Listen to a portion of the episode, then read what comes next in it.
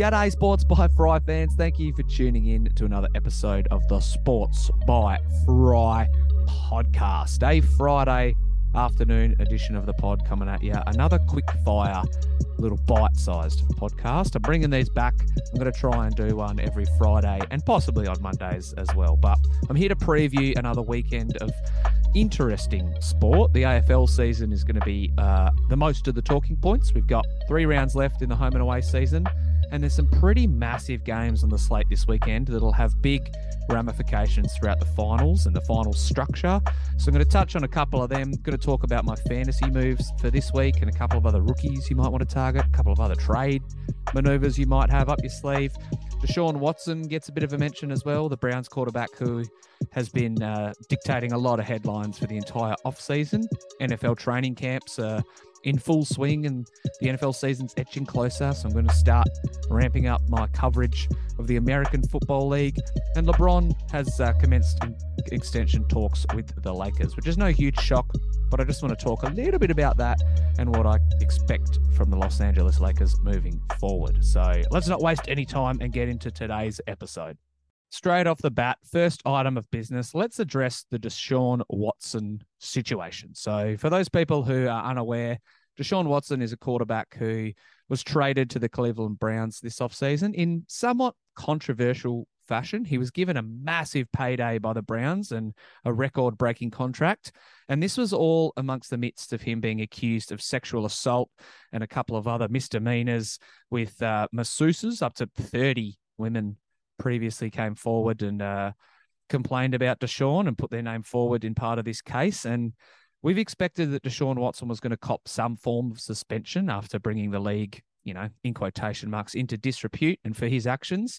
And just earlier this week, Sue Robinson, who was overseeing the whole situation, handed down a six game suspension, which clearly wasn't enough for the misdiscretions he was accused of. Of course, if he's believed to have been guilty, which everyone assumes he is and says he is, but he hasn't technically been proved guilty by court of law. So a six game ban seemed like all that Deshaun was going to cop, which was somewhat of a win, if you ask me, for Cleveland. But just today, the NFL announced that they're going to be appealing the decision. They're seeking an indefinite ban potentially, could stretch for at least a whole year. And either way, it doesn't seem like we're going to see Deshaun Watson on the field anytime soon. So, looking at the football side of things, it's a pretty big decision that the league is uh, undertaking. And as a result, it kind of fucks the Cleveland Browns a little bit. They've just traded Baker Mayfield, a former number one pick away, who's been their starting quarterback for a number of years. It seemed like those two parties were set for a divorce, and his trade wasn't a huge surprise. But now that Watson's going to be handed at least a six game ban, possibly even more. Cleveland Browns are going to have to uh, rely on Jacoby Brissett under center, who's somewhat of a journeyman. He's, you know, still in the middle of his career, I would say. He has bounced around through a couple of different teams, the Indianapolis Colts, Miami Dolphins, but he's only got a 14 and 23 record as a starter. And Cleveland was starting to build momentum. It looks like they were in the position to challenge for a Super Bowl the past few seasons, but hit a couple of road bumps along the way. And the trade for Watson put them back in that Super Bowl contention uh, window. But now that he's potentially sidelined, I don't think it's going to be a great season on the field for the Cleveland Browns. So watch this space. We'll have to see what does happen with Deshaun Watson. But either way, it doesn't look like this season is going to be a promising one for the Cleveland Browns.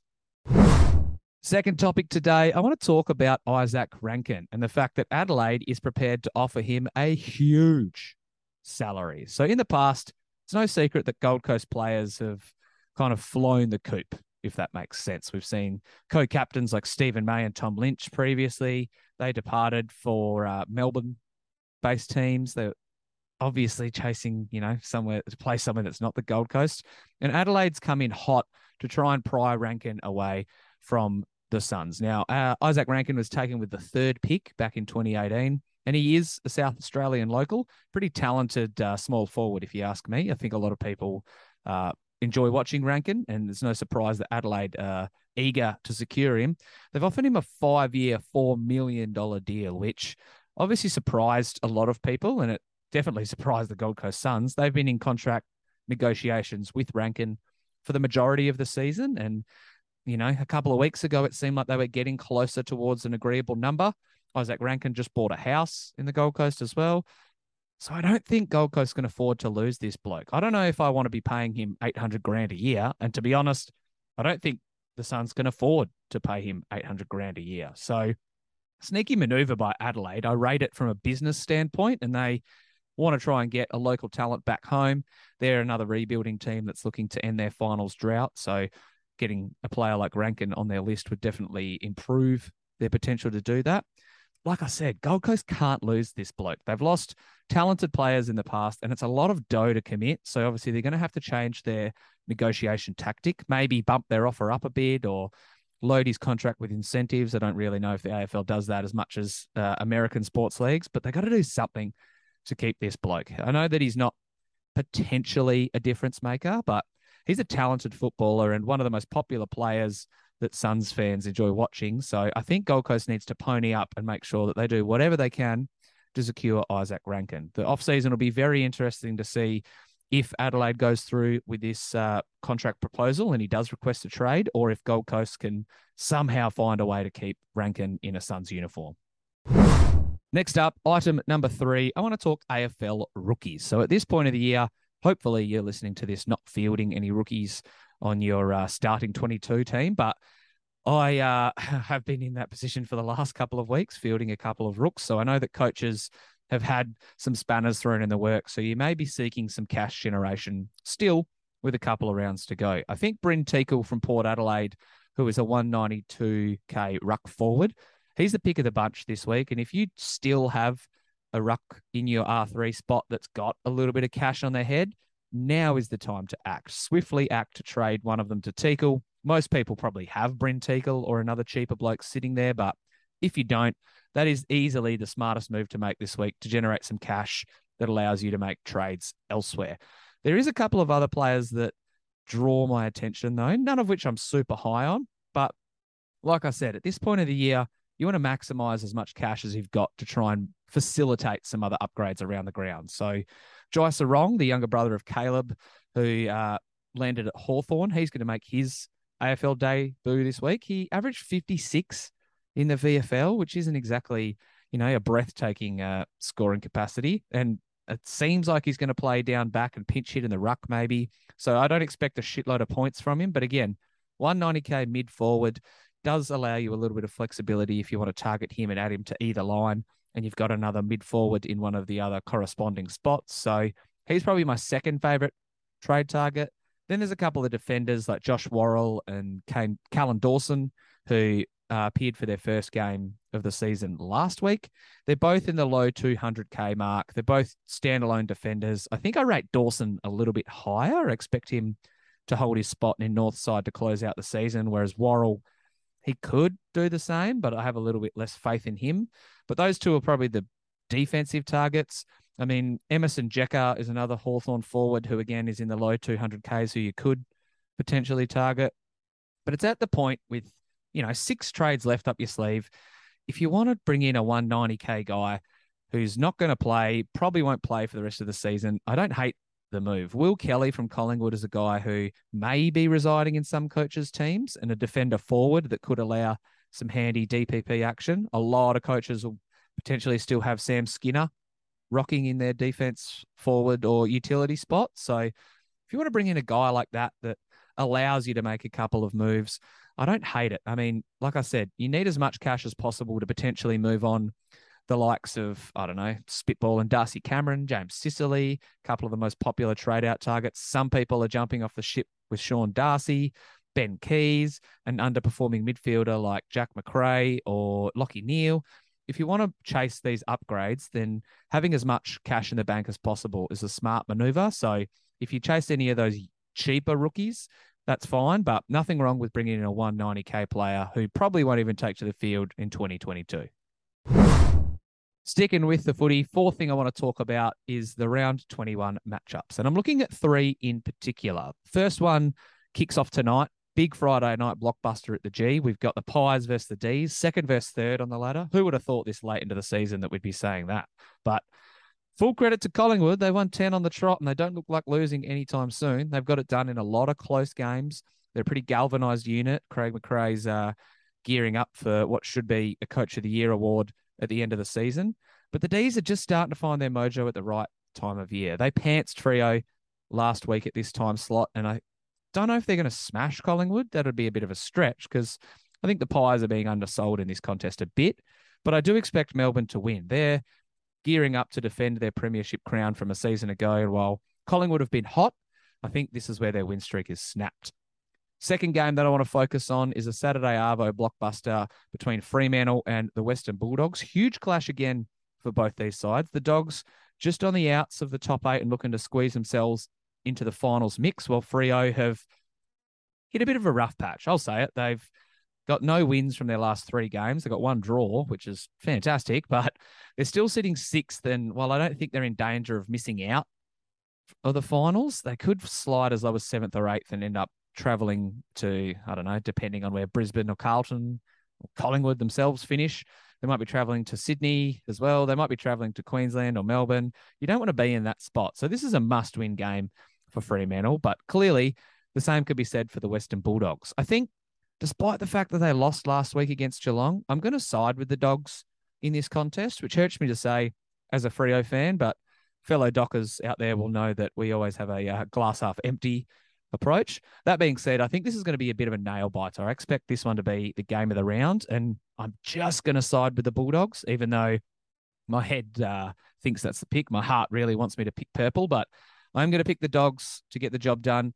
The final game that I want to discuss is a Sunday clash between the Blues and the Lions. Two other teams similar to Freo and the Bulldogs that have a lot to play for in this late fixture. Fifth versus seventh on the ladder. Both teams coming off a loss and their form hasn't exactly been great either. They've kind of yo-yoed between wins and losses, respectively. So it is a tough ask, and I'll be honest, this is tight.